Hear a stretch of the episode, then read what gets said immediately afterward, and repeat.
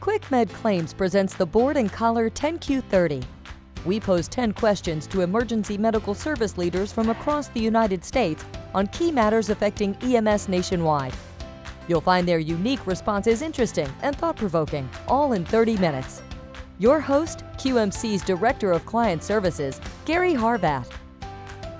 Well, good afternoon, everyone. My name's Gary Harvat. I'm from the Q M C Client Success Team, and I am joined by two of my esteemed colleagues today, Chuck Humphrey from our Compliance Department and Stacy Dennis, also from our Client Success Team. Folks, we have a really great uh, program for you today. I'm actually been excited about this for several weeks. I, I actually thought it was later in the year, and then I saw, oh my goodness, it's coming up here in August. So we're glad to have um, our good friends uh, from Mercy Flight Central in Canandaigua, New York. Good job, uh, Gary. Joining us today. I was struggling, folks. I was struggling for you folks at home. I was really struggling before we started with the Canandaigua, but uh, Jeff and Aaron uh, started off started us off okay.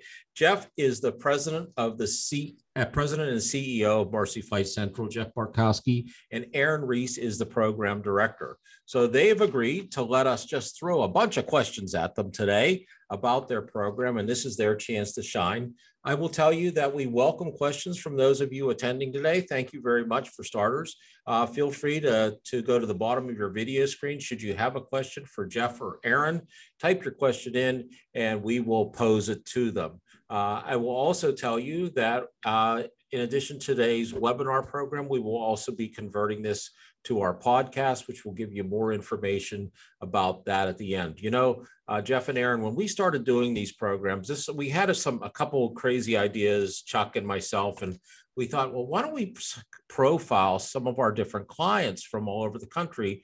And to be honest with you, I kind of thought this idea, um, and I will tell you it's my idea. I usually blame things on Chuck, but uh, this was my idea. Um, I really thought, well, we'll give it a try. This will probably be a flash in a pan and see if it works once or twice. But surprisingly, uh, when we've done this, uh, some of the responses we get from those that we're talking with um, attract the attention of others who are listening. And lo and behold, um, we found that it's created a little bit of a network in some respects that people will call and say, uh, hey, Gary, can you uh, put me in touch with Jeff or Aaron? I really like the way they are addressing this issue or that issue. And, you know, if you guys, uh, Jeff and Aaron, are open to that idea, we provide that information along to them.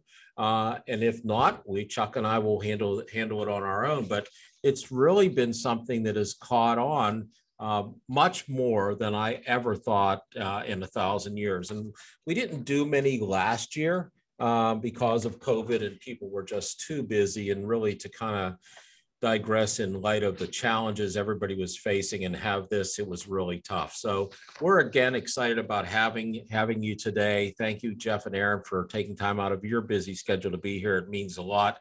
And uh, I, I know the folks will find everything that you have to say today uh, quite informative. So given that, let's get started here. Jeff has told me that Aaron has really prepared the living daylights out of this. So um, we're going to have some fun here along the way. So um, I think the best place to start, Chuck and Stacy, of course, is tell us about your program. Yeah. Hey, I got to tell you, um, we do this client um, review every week. We call it our Partners in the News. And we have used Google Alerts to search on all of our clients. So when they come up, um, we put that and send it out to all the staff. And you guys have been the recipients of some uh, some grants, and I see some, uh, there's different outings that have been going on in New York to, to benefit you folks. So hey, kudos, because uh, I know, coming from a flight program background as I have in the past, um, it's not um, an inexpensive operation to keep an aircraft in uh, flying, providing the needed services. So uh, all of our hats are off to you guys, but uh, uh, I know these these aircraft and and all that, maintaining them does not come uh, does not come cheap by any means. So uh, I remember those words that used to haunt me in my sleep at night: life limited parts. I'm like, it's working perfectly fine. Why do we need to replace it? It's, uh, the hours are up, but anyway. Yeah. So, so folks, Aaron, Jeff, tell us a little bit about Mercy Flight Central, would you please? Absolutely. Our pleasure. Gary, Chuck, thanks for having us here today. We're uh, we're very excited to be able to share a little bit about our story with everyone on the webinar and in the future on the podcast. I've been here for about seven years coming from a Navy background. Actually, I flew helicopters in the Navy, and now I just fly a desk, but uh, loving it here at Mercy Flight Central. We have four helicopters. We have three bases, and most importantly, we have about seventy personnel that typically is part of our organization. We're CAMES accredited. Aaron's going to talk a lot more about the program. I'll give just a start with just a touch on history, and then I'll turn it over to Aaron. Uh, we found we were founded in nineteen ninety-two. We're an independent, not-for-profit, so not too many folks with our business model left in our industry anymore. We're, so we're a five oh one c three. We're not owned by a hospital system. Uh, we are completely independent and serve all those within the region. Our region, like you mentioned, we're based in Canandaigua, which is the Rochester, New York area. And that was that base started back in ninety-two. We created a second base in the Marcellus, New York, which is in the Syracuse area. And then just back in twenty fifteen, twenty sixteen, we opened up a third base to better serve more of the central New York area and the Mohawk Valley region and into the Adirondacks from Rome, New York, in an old Air Force base over there. So we cover a lot of this, this central part of upstate New York. And with that, I'll have Aaron introduce herself. Thanks. And thanks again for having us. So I'm Aaron Reese. I've been with Mercy Flight uh, Central for about eighteen years. Started as a flight nurse initially, um, transitioned into a, a clinical supervisor role, clinical manager, and eventually into the program director role um, that I've been in for the last uh, eight years. Um, I oversee the outreach, the clinical, and the communications center, um, essentially the, the clinical program, and happy to be here and happy to answer your questions. And I guess I'll add, Gary, that so kind of everything on the clinical side, you know, all of our medical program is under Aaron's role. We are also the Part one thirty-five aviation operator as well. So we're a complete package of both the aviation side and the medical side together. Very interesting. I'm interested, uh, which is easier, piloting the craft or piloting the desk? I got to know. Uh, there's days uh, that I'd much rather be in the air. Well, you wish you were in the air, right? I'm sure. I, when you said that, I thought I got to ask him that question. Yeah, there's no yeah. doubt about it. I would rather be in the air almost any day, but I'm uh, sure. Yeah. The view's better from the air. Uh, sure. That's right. That's right. Good. Well, that's that's great. Um, I've got a, uh, like, of course, as the program says, ten Q thirty, but as you folks go through today, feel free to add as much color about right. your program. This is your chance to shine. And I know people, uh, you know, we're going to give you these questions, but by all means, feel free to digress at any point where you feel you need to add more. Um, tell us about, if you would, please, Aaron or Jeff, um, how what is your staffing model? So as Jeff mentioned, we have three bases. So all three bases are staffed twenty-four seven um, with a with pilot, uh, flight nurse, and flight paramedic. Um, our clinical staff works twenty-four hour shifts. Um, we do have fatigue uh, risk mitigation tools in place to ensure we don't run into any any concerns with the twenty-four hour shifts. Um, our pilots work twelve hour shifts per their their restrictions. Um, we also have our communications center, which is at our primary base here in Canandaigua. They um, are staffed twenty-four seven um, and dual dual comm spec at most points, and they um, handle all communication for all three of our aircraft, intake from the nine one one centers, hospitals, et cetera. So our, our staffing is is essentially the the twenty-four seven three bases, flight nurse, flight paramedic, and and pilot, obviously. We Great. rarely we rarely fly all four, although we did just this past weekend have all four manned up and ready to serve. Uh, we. Watkins Glen International, uh, you might know that from NASCAR and other type of racing, is pretty close by for us.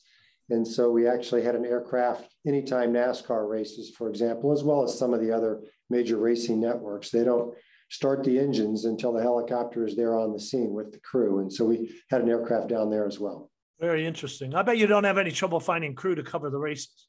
Yeah, that's usually a volunteer function. Somehow it gets filled. So yeah. Yeah.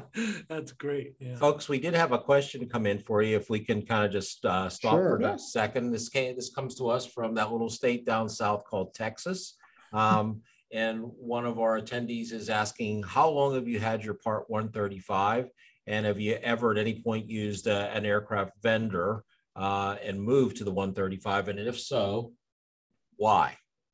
There's a mouthful of a question. Sure, yeah. I'm, Aaron, you picked me up if I missed any of the parts, but we've uh, we've had we've been the one thirty-five operator in one way, in the sense of not farming it out to some national company from the beginning. Mm-hmm. But we were organized a little differently earlier on, where we were technically two different companies all serving the same purpose.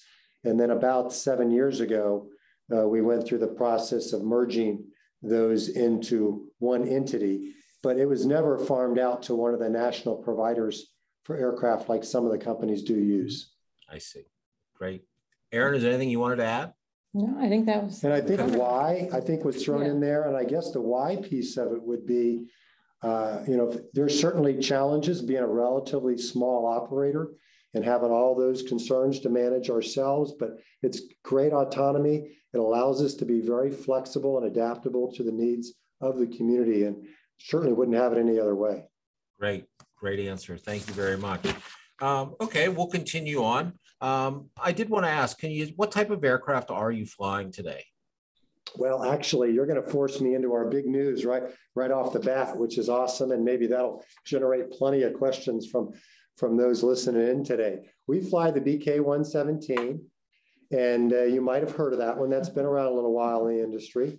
But uh, we have uh, very big news that has uh, just come out, and that is we'll be transitioning to the AgustaWestland one nineteen K X.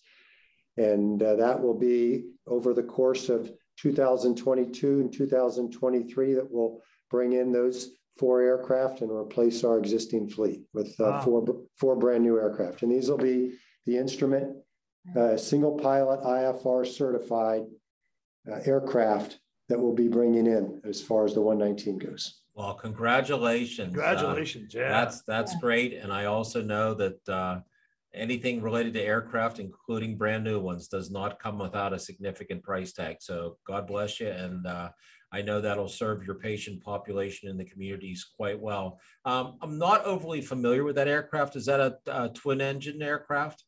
It's single engine. Single engine? It, uh, yeah, it flies a P T six uh, Bravo engine, which is a Pratt and Whitney engine that is has a phenomenal safety record, reliability record. So we're very excited about It's the first single engine, single pilot I F R certified aircraft from the F A A uh, that's out there. There's only one other one even out there, and it was the first. And it really is a combination of not only a very capable and reliable engine, but they were able to put the redundancy into this single engine aircraft that you would normally only find in a dual engine. dual engine aircraft. And so that's been able to provide the capability we need, as well as an efficiency that we really wouldn't see in a dual engine aircraft. Right. And so, Jeff, I'm going to go out on a limb here, and I, I'm going to say, uh, I bet you tried that one on for size, put, put a few minutes on that, on that aircraft when you were deciding, right? Yeah, we, we gave a hard look. Uh, I'll let Aaron talk a little bit about that process. And it probably, once again, not the original script, but maybe pretty interesting to folks. How do you go about picking an aircraft? And so I think Aaron really was a lot of the lead there. Yeah, so that was a, that was a significant undertaking for, for our company. Um, we sat down and looked at what our mission is, what our um, patient population and what care we provide right now from a range and a patient care standpoint.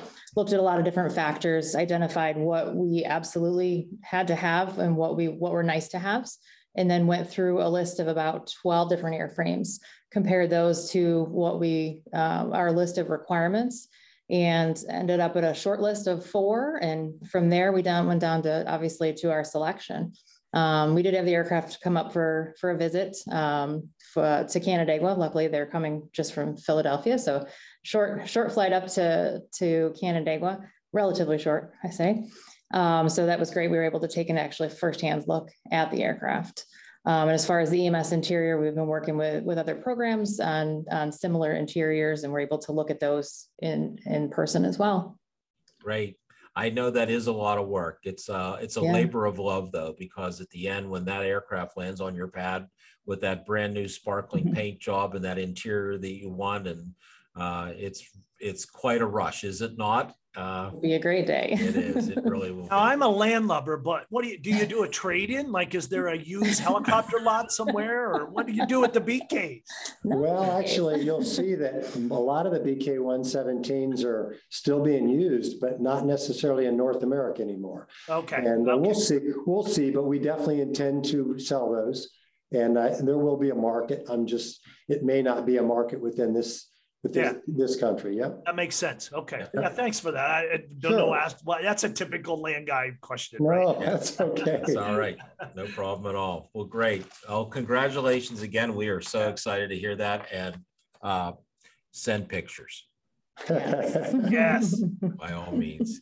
So um, again, at the onset of today's program, I was mentioning that I've seen your name appear in your local newspapers and uh, things around your area. So uh, I'm sure you're deeply vested in your communities. Can you tell us some of the things that, that you do as far as an outreach in, in your communities to heighten awareness and play a pivotal role as part of the fiber of the communities you serve? Absolutely. You know, as a five oh one c three, we are very attuned to the community. Uh, we're very attentive and appreciative uh, of our community. We wouldn't have been here for thirty years almost if, if that wouldn't have been the case. And certainly when we're governed by a board of community leaders that represent healthcare, they represent large and small businesses of various industries and other not-for-profits. So it's great to have that level of uh, leadership to assist our staff on a volunteer basis as our board. Uh, as a, as uh, the, the staff and our employees were very involved in a variety of fundraising events where we actually had our, our one nineteen here on our base this past weekend, because every other year we do our biggest fundraiser, and AgustaWestland flew one up for this event as we shared this huge news with, with the community that that aircraft will serve. And so that was really a neat celebration, as well as an opportunity for us to raise over three hundred thousand dollars in this case that'll go towards that aircraft, as well as when we do these fundraising events throughout the year, it really goes towards making us better, you know, buying a piece of equipment that we need to further advance our, our quality of care. So, and then that's one aspect. Another thing that that's kind of what they do for us per se, but the other part of it is what we do for the community. We're uh, very frequently hosting civic groups, youth organizations, other types of groups for tours. We've done blood drives here with the Red Cross. A variety of those type of activities occur on a regular basis. And the other part of the community is the specific part of the community that, of course, we partner in service with. And Aaron will share a little bit about that, how we engage. Great. Yeah, from, from an outreach standpoint, we have, um, we have an outreach department that is broken into pre-hospital and hospital individuals, and those individuals are, are responsible for the educate or for the, the relationships with those partners. Um, we go out and offer educational opportunities on setting up a landing zone to a fire department, um, E M S, uh, air medical utilization to an E M S agency.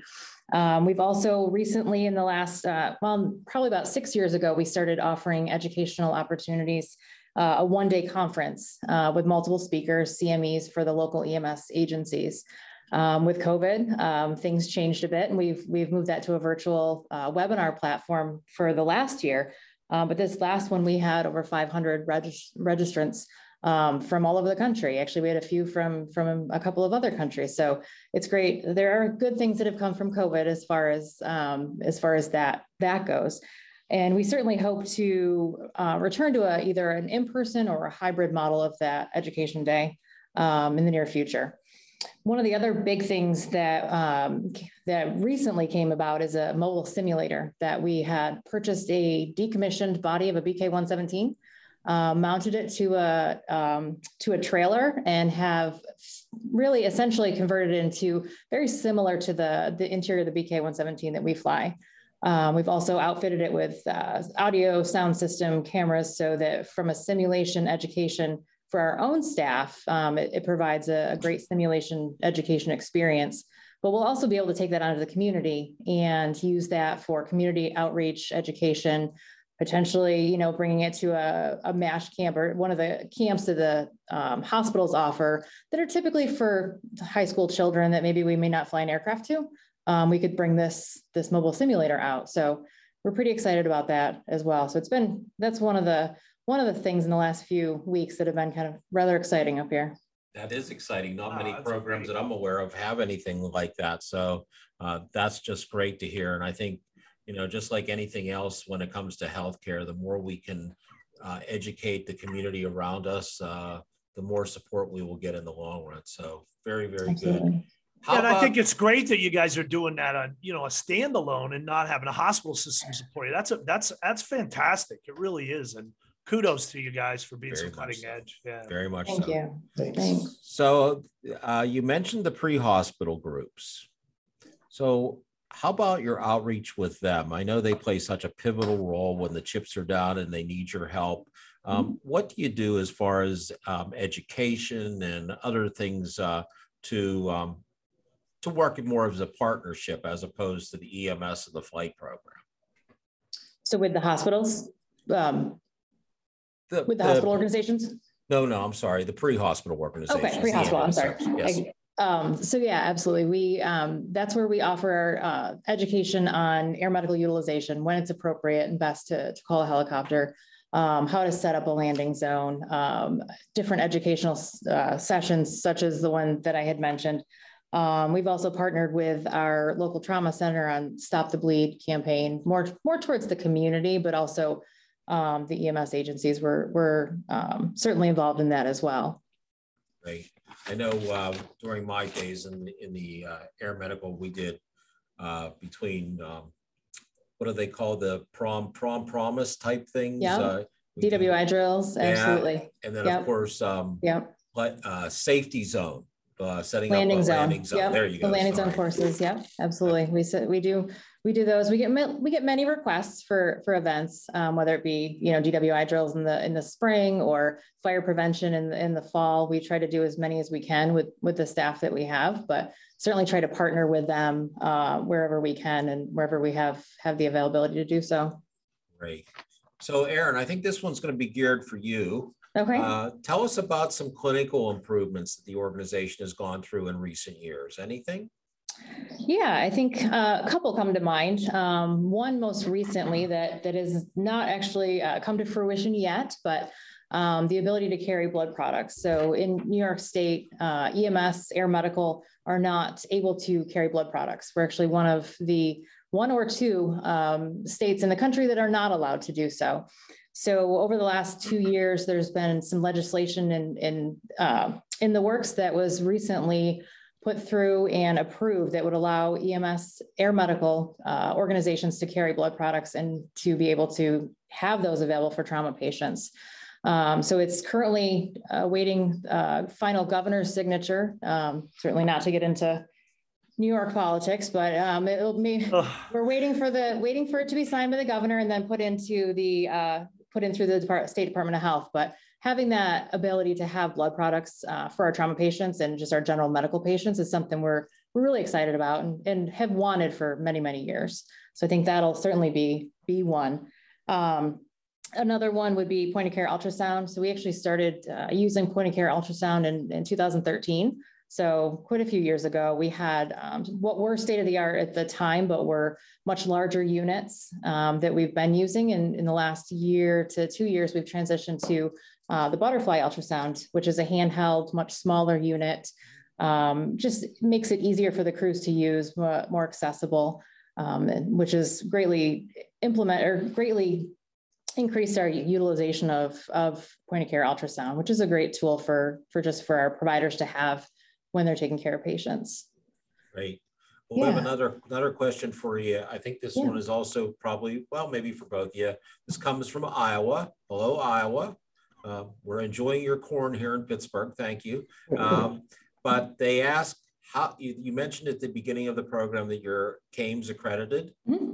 um, did you feel the process was comprehensive and fair? And two, what was the timeline from start of application till review? So great question. So we were originally accredited until two thousand eleven. At that point, um, there were some changes and, and we let our accreditation go. In two thousand eighteen, I would say, we made the decision to um, re, re well, it would be initial accreditation. Sure. Um, so we started the process. Um, to answer the first part of the question, I would say yes. I think the, the process is very comprehensive and fair. Um, it, it caused us to do a lot of uh, looking at our own organization, looking at our policies, our procedures, um, realizing that we were doing a lot of things right. And there was also some areas that we could we could improve on. Um, but it was a great introspective look at, at the organization. Um, and I think I would say it was about a year, about a year from the year, year and a half from the time we made the decision till we um, actually submitted and had our, our site survey. So we, we ended with a full accreditation, um, and we actually reaccredit next year um, in twenty twenty-two.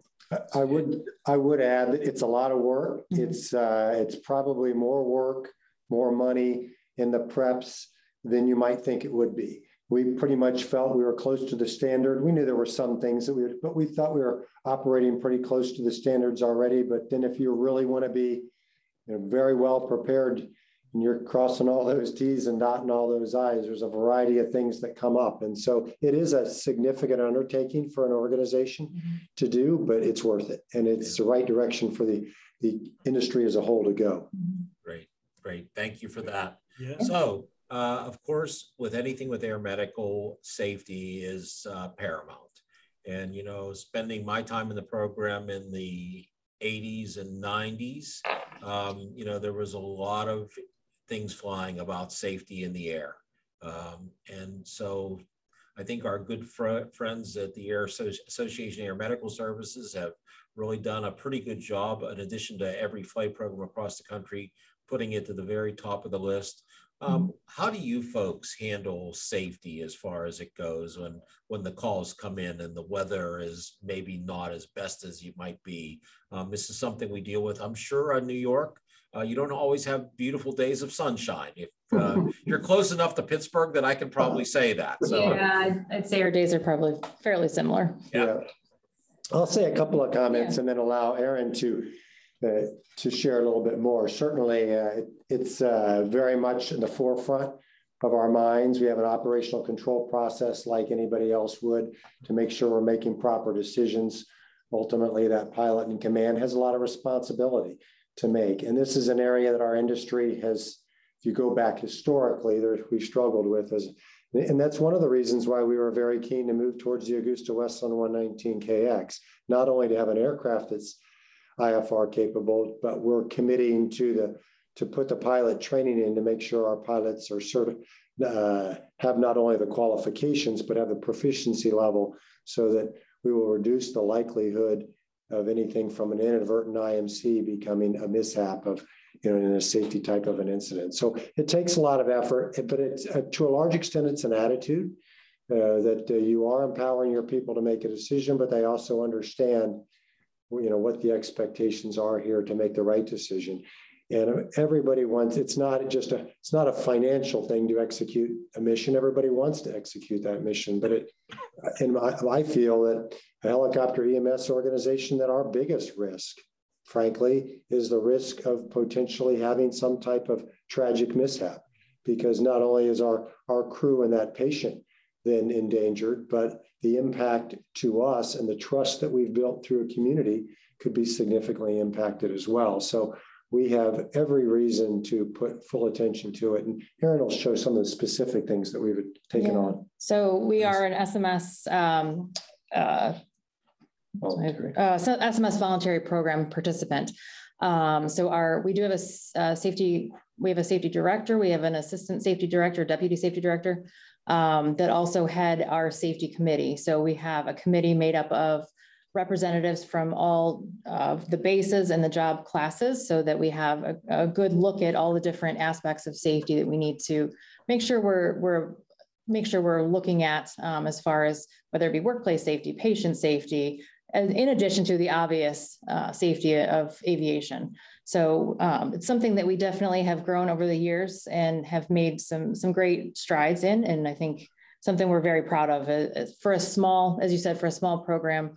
We do have quite a few um, cutting edge, and I think our safety program is, is certainly up there with one of those. Right. Just, right. just culture is another aspect of that, Gary, that I would yeah. suggest, you know, I mean, that's something that many organizations have incorporated, but that helps to create the right attitude that if some, if there is a near miss, for example, that folks can share what occurred, and we're going to figure out what happened to prevent its recurrence more than to beat somebody over the head with it. Mm-hmm. Great. Okay. Ready for another question? Absolutely. We typically don't get all these. They, you're obviously just intriguing these folks, so that's great. It's important. So, Aaron, got to come back to you. Sounds like okay. you're, you're our answer lady today. Uh, I think it's a pretty simple one. Okay. Do you, do you still fly, and do you find trouble juggling clinical versus administrative? I don't still fly, unfortunately. Okay. Um, I also fly a desk, but I um, gave that up about six years ago, just for the fact of having a hard time staying current with the profession, staying current with education, um, and, and being able to feel comfortable and confident to, to take care of patients while juggling everything else that I'm trying to do from an administrative role. Um, and I personally, as, as far as clinical and, and operations, I enjoy both. Um, I have a great, strong clinical leadership team. Um, and from an operational standpoint, we've got a great team. So I enjoy both aspects, um, but I do miss, obviously miss flying. Sure, absolutely. So Jeff, as she was speaking, uh, I got very simply out of Connecticut. Same question for Jeff.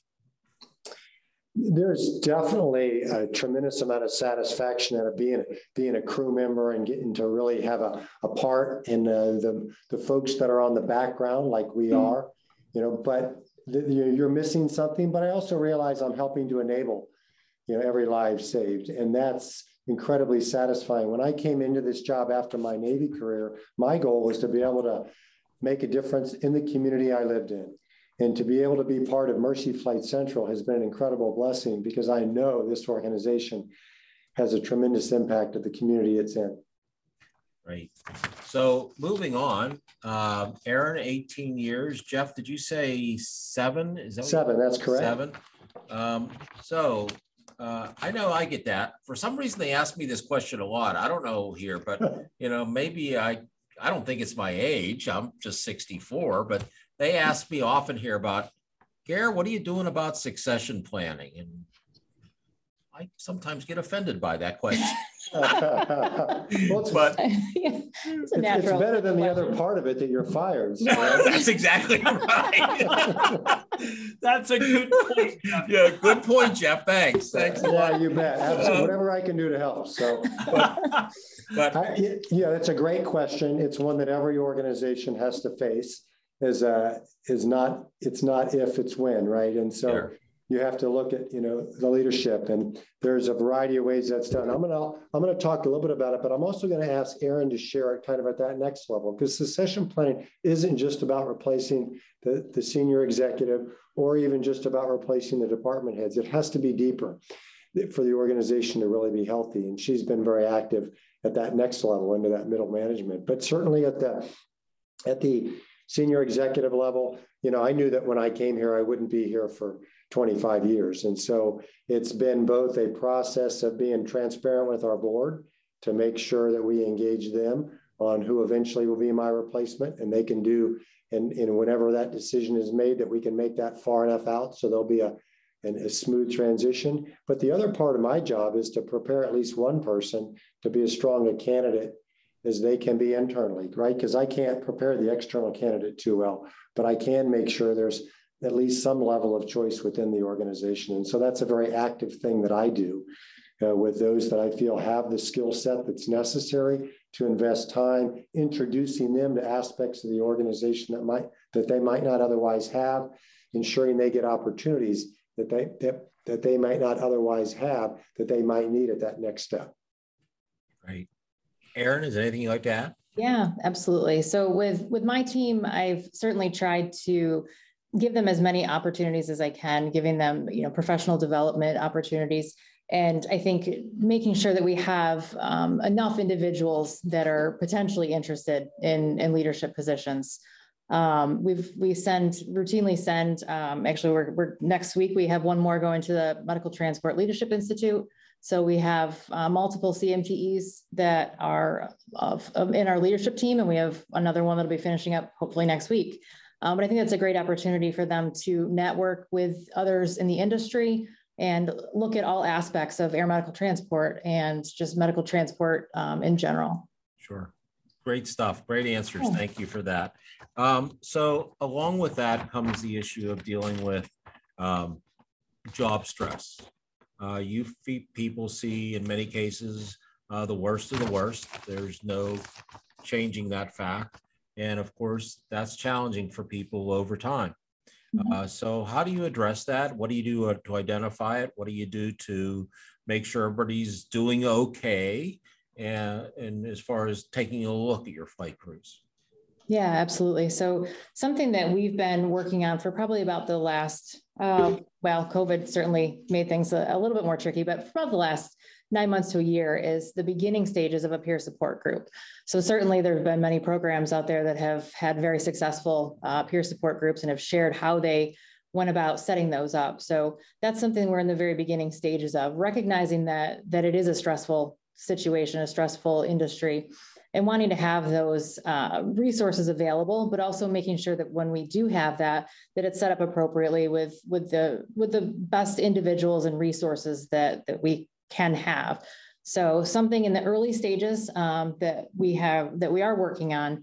Um, the one part that we have started um, of that peer support group is just individuals working on um, team building exercises. So just whether it be, um, we have a newsletter that's peer driven that was just started by a couple of individuals. They had the idea, they wanted to um, start this and, and just for a general camaraderie amongst the staff, have it be peer driven. Um, So we, we've tried to do uh, things like that where we're able to connect peers with peers, but also our goal is to have that, that available. We do have E A P, um, but again, those are, those are not necessarily meant for the everyday, just ensuring your providers are, are safe and, and healthy mentally um, and, and able to perform their jobs and their everyday lives. Aaron, has it ratcheted up with COVID? Um, and it's an obvious question, but how, how have you seen that uptick? Yeah, I think we've definitely seen new stresses added to to our staff members. Um, you know, they certainly are, are used to, I say used to, but relatively used to the, the stresses of, of being a flight nurse, flight paramedic, pilot. Um, but when you add uh, a Tyvek suit and an N ninety-five to that, and you add a very sick patient who's who's very contagious, that just adds that much more stress to, to what they do. Um, so we've tried to provide them with all the tools that, that we can to, to be able to do their job safely, to keep themselves safe. Um, but certainly that's added a lot of, a lot of stress to what they do, um, on an everyday basis.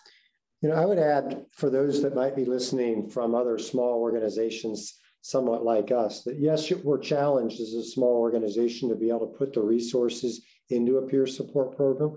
We, but we also have the great advantage of knowing our employees. Nobody feels like a number in Mercy Flight Central. You know, when you when you have the limited numbers of people that we have, it's reasonable that, you know, I recognize every face. Aaron knows well every member of of uh, her team. So it's that really gives you the ability to to not have folks just feeling like nobody cares about me anyway. Uh, and, and I think we've done a pretty good job on a generalized basis of that, but there are unique stressors, and you certainly asked a great question when you brought that up. And uh, Jeff, you said you had four ships on over the weekend. So is there an uptick in transports too because of the recent surge, or is that totally unrelated? I'm sorry, was it, were you saying, have, did numbers go up as far as transports with COVID? Because of COVID, aircraft. Are you seeing surges, and is that why you had additional right. resource well, on? Or uh, no, actually the additional resource was just to cover Watkins Glen. Okay. Uh, but, oh, okay. but gotcha. Your other part of the question is an interesting one. We certainly overall, if you look at the past eighteen months with COVID, we saw initially our numbers go down okay. as people weren't out and about. And then the numbers on the interfacility side stayed down as folks just kind of avoided hospitals with yeah. the fear of contracting the virus there. Not a, not a uh, really a substantiated fear, but nonetheless a perception that people had.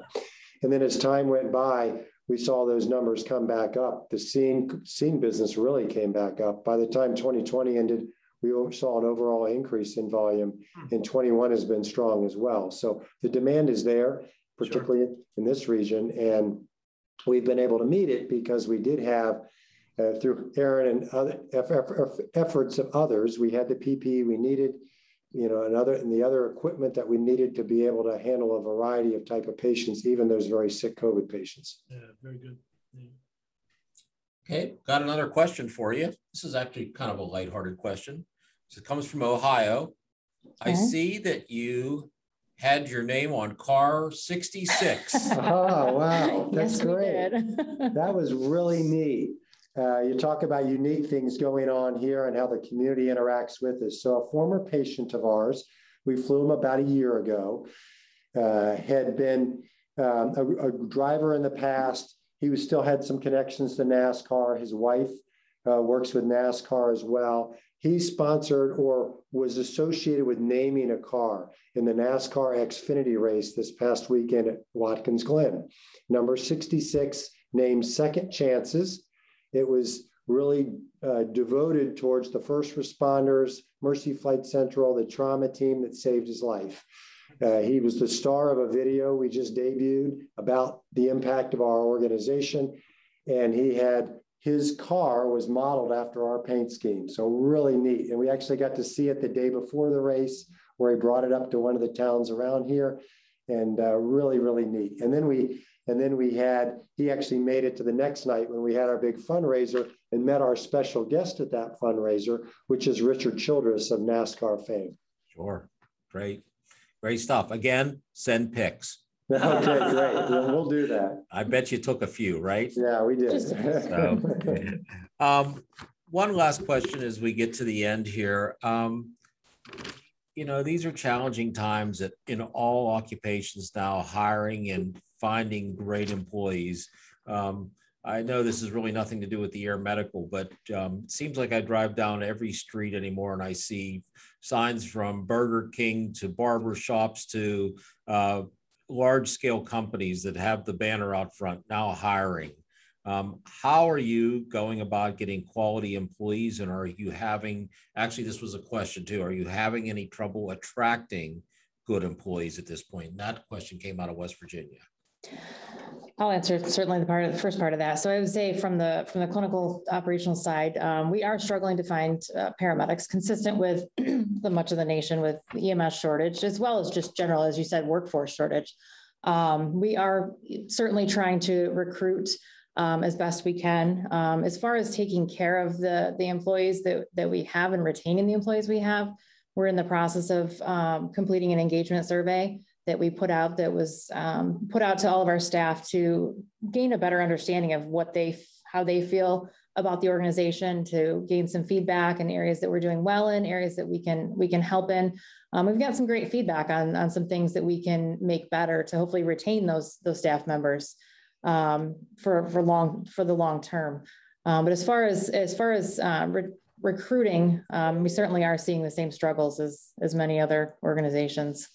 And, and I would just add from my perspective, I think what we can do as far as how do you address this, you know, what can you do besides just that active recruiting effort? It's really the quality of what I would call the quality of service that we have here at Mercy Flight Central. That needs to be something we focus on, so that attracts employees. So that's quality of care. So making sure that you have high standards for the care that you provide, that you provide your providers the equipment that they need to do it. That's both on a medical sense as well as an aviation sense. Obviously, having a brand new aircraft will be a nice piece of that. That'll be attractive to folks here. But then, then there's the other additional element of what you do for your employees to, quote, take care of them. I don't really like that term, because we don't take care of them as, you know, as a mom and dad, but we give them opportunities. And then, and then I think the last piece of that is having a, a strong safety record and, a, and that commitment to the employees, that you hold that in a very high regard. Great. Uh, both of you have done an excellent job portraying the, the great uh, organization that you lead, and I can't thank you enough. But before we go, I just wanted to see if there's any other, anything else you'd like to tell us about Mercy Flight Central. Folks, this is your chance to shine. Everybody's sticking with us right now. And of course, once we put this out as a podcast, Uh, I'm sure there's going to be a lot more listeners coming your way. So anything else you'd like to add? Well, I will just kind of wrap up by saying I know we're somewhat unique in that we're an independent, not-for-profit provider, both the medical side and the aviation side. And while some listening may say, wow, that's all the headaches all in one, I look at it the other way around and say, what an incredible opportunity to be able to have to affect all aspects of the operation and not really need to depend on some other entity to be able to provide. We get to handle it ourselves. And really, I think that's the secret to our success. Thank you. Aaron, anything else? Yeah, I'd say I think we, unfortunately, we got to some of our big news that we were going to save for the end with the with the questions and the aircraft. Um, but as Jeff said, we we're very proud of the organization that we have. We're proud of the accomplishments that we have um, that we have made, and we intend to to be here for many many years to come. And really appreciate the opportunity to share what we do and how we how we do it with others in the organ, in the industry. Well, let me add one last thing to that, okay, because I know there's a variety of listeners out there today. And I want folks to under, to assure you that we appreciate the fact that we're part of a larger community that provides the continuum of care that's needed. Obviously, the hospital provides a lot of that, but we were, we very much cherish our relationship with the other E M S providers and know that it's only through working together closely with them that together we can save lives. Great. Well, I can tell from, and I'll speak on for the three of us from Q M C sitting here, that uh, the love and excitement you have about your organization is quite evident. It shines through very much from our end. Uh, we can see it, and congratulations. We are happy to be associated with you. And of course, we wish you guys nothing, nothing but the best. And of course, as Chuck and I always tell everybody, you know, please be safe out there. We think about you. And we want you to continue to good, do good things for the community up there. I won't say, I'll try it. Canandaigua. Uh, twice. Yeah, twice. Good job. Call, call me in two or three days. I'll follow it all up. I guarantee you. But thank Thanks. you very much. Thanks, Gary, Chuck, you know, Stacy and Amy, part of our team, really we consider part of Mercy Flight Central. We appreciate all the great support we receive from QuickMed Claims. It makes it all work. Well, thanks so much, Jeff. One last thing. Um, if folks would have questions for you, um, do you want to give us a, an email or a sure. phone number, or they can even call me, whatever you're more comfortable yep. with? No, they can send me an email and I'll send it to Aaron or whoever else we need to to get an answer. So it's J Bartkoski. That's the hard part. You got to spell my last name. And then it's at mercy flight central dot org. So J B A R T K O S K I at mercy flight central dot org. Great. And if any of those, uh, those of you listening today uh, did not get that, didn't have your pencil and paper at hand, feel free to drop us a note here. Uh, we will be glad to convey that to you. So uh, Jeff and Aaron, thank you so much again. My thanks to Chuck and Stacy for joining in here. Uh, again, I wish you well. Um, I want to see that picture of that car sixty-six in the worst way. Um, We've got some. We'll we, we will send. absolutely send it. and, and great. And of course, when that when is that new aircraft arriving? We'll see the first one in the first half of twenty-two. Okay. And we should be fully ready to go with all four of them uh, by mid twenty-three. Great. Well, we expect updates. So get a landing zone in the Q M C parking lot. And yeah, we've got we've got a lot of space out here right now. So sounds good. Yeah. Anyway, thank you again. Thank and, you. Uh, again, uh, we really appreciated you folks taking out the time. This really wasn't a ten Q thirty today, Chuck and Stacy. This was a ten Q fifty-four. That's it was right. worth, but, it, but it was worth every darn minute of it. That's what it was. So. Outstanding. Take care. Thanks thank again. You. Have a great day.